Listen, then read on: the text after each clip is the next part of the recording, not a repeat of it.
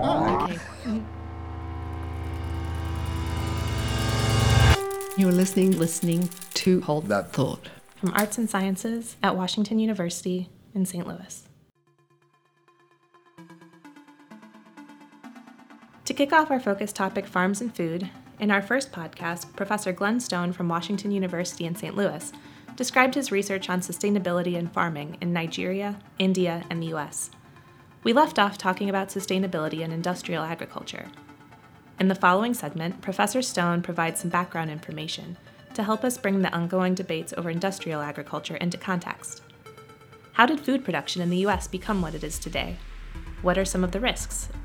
What follows is part history lesson, part social commentary.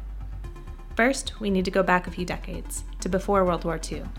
It turns out that the explosive debates over food production today can actually be traced to bombs.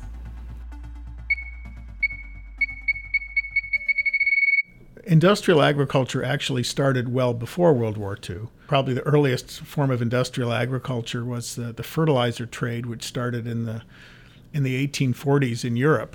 But since since then, agriculture has come to rely on more and more technologies that come from off the farm, which is one way of defining industrial agriculture. So we have um, hybrid seeds spreading throughout the country in the 1930s. We have tractors spreading in the 1920s.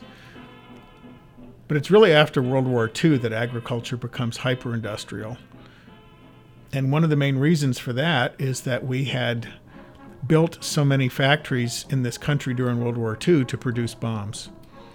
And what bomb producing factories basically do is make fixed nitrogen. And fixed nitrogen, exactly the same stuff that goes into a bomb, is also the stuff that fertilizes crops. So after World War II, we basically beat our swords into plowshares and turned bomb factories into fertilizer factories. So the country, starting in the late 1940s, had a flood of fertilizer, actually more fertilizer than the crops could absorb. But seed companies started to breed fertilizer intensive seeds so that the seeds could be planted much more densely into a field. As, and then uh, you give them lots of fertilizer, and then you give them lots of water, and that meant that you could plant uh, more than twice as many plants in the same field as you could before. Unfortunately, that also made it a perfect habitat for more pests and plant diseases. And fortunately for the farmers, uh, World War II also provided lots of technologies to, uh, for pesticides. So as we get into the 1950s, farmers are starting to use lots more fertilizer, lots more water, planting seeds much more densely, producing more habitats for insects and diseases, and using more pesticide. So, sort of the modern form of hyper-industrial agriculture really got going in the in the 1950s. And by the early 1960s, at least a few people, most famously Rachel Carson, started to recognize that something was going terribly awry so, starting in the early 1960s, especially with Rachel Carson's Silent Spring, um, a big national debate started that had to do with a lot more than just should we allow these pesticides to be used. It had to do with the whole philosophy of agriculture and how people think about agriculture. We still talk in terms of conquest. We still haven't become mature enough to think of ourselves as only a tiny part of a vast and incredible universe. Man's attitude And we had this idea that was big in the 50s that uh, we can conquer nature and that uh, better living through chemistry and technology can allow us to assert ourselves and produce exactly the way we want to. And then, starting in the 60s and especially in the 70s with the environmental movement, a whole nother philosophy began to emerge, which was the idea that we have to live more, well, sustainably, to use the, the overused word. Biologist and environmental activist Rachel Carson speaking. So I think that what's being played out now is just a heightened version of that. And really what it reflects is a whole, this whole different philosophy of, of how to produce food. And it's really quite a challenge to industrial agriculture. And so it shouldn't surprise anyone that industrial agriculture and its many, uh, its many branches is spending a lot of money now uh, to try to convince people that industrial agriculture is uh, safe and sensible and, and necessary. So there's there's a there's a debate about specific ways of raising animals and specific ways of producing crops, and there's also debate going on about the whole philosophy of what constitutes good food and what constitutes good agriculture. So, we've heard a summary of how industrial agriculture and the ongoing debates over food production got their starts. To help clarify why those debates continue to be so heated, here's Glenn Stone again to discuss one aspect of factory farming getting a lot of attention antibiotic use in farm animals.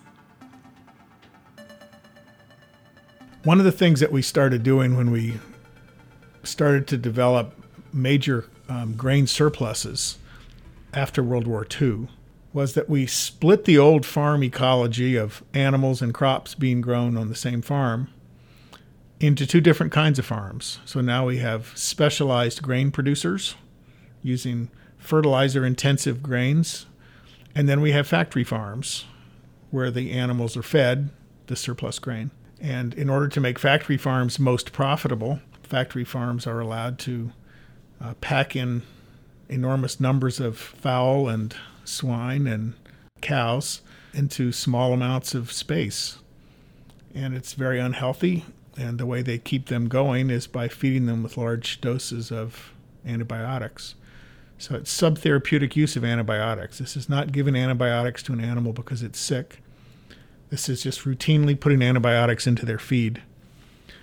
So if you wanted to set up a laboratory to produce antibiotic resistant bacteria, this is exactly what you would come up with. And so it should surprise nobody that we have rising numbers of antibiotic resistant bacteria, um, some of which have nothing to do with agriculture, like tuberculosis, but some of which do. And the best example is this terrifying bacterium called MRSA, which is methicillin resistant Staphylococcus aureus, which is um, almost certainly uh, which has almost certainly become resistant to antibiotics uh, because of antibiotic re- use, overuse in factory farms.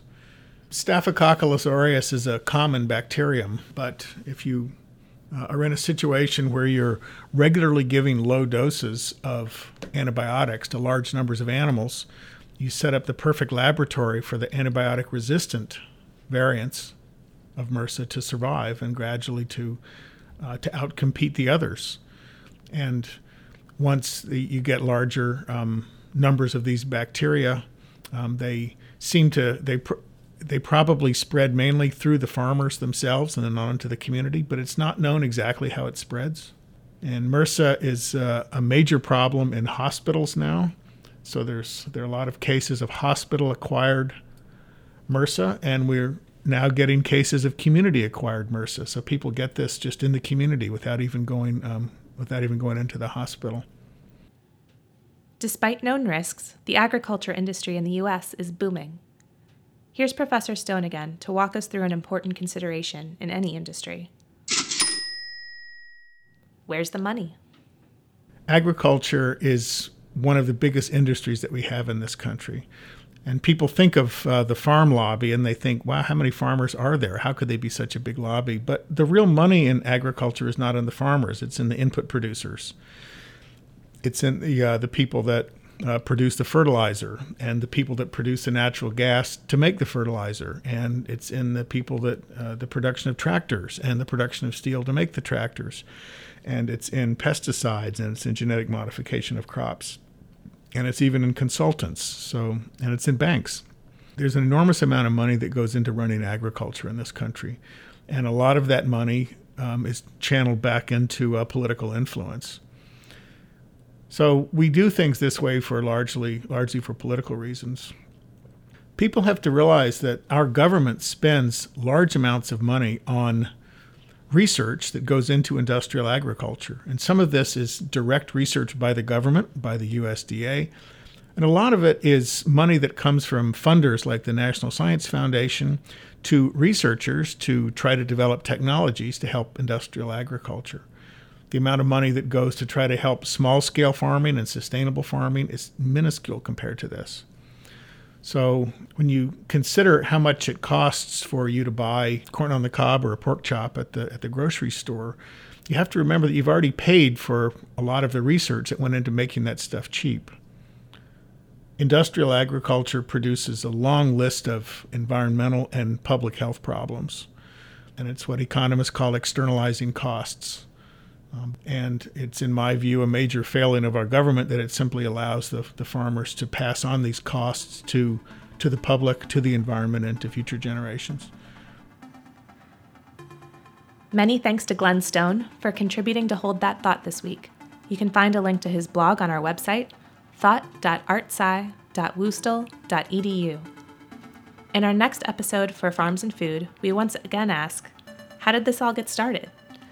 But this time the answer will take us back thousands of years to the very beginnings of human agriculture. Check it out on our website. Once again, we're at thought.artsci.wustl.edu. Thanks for listening.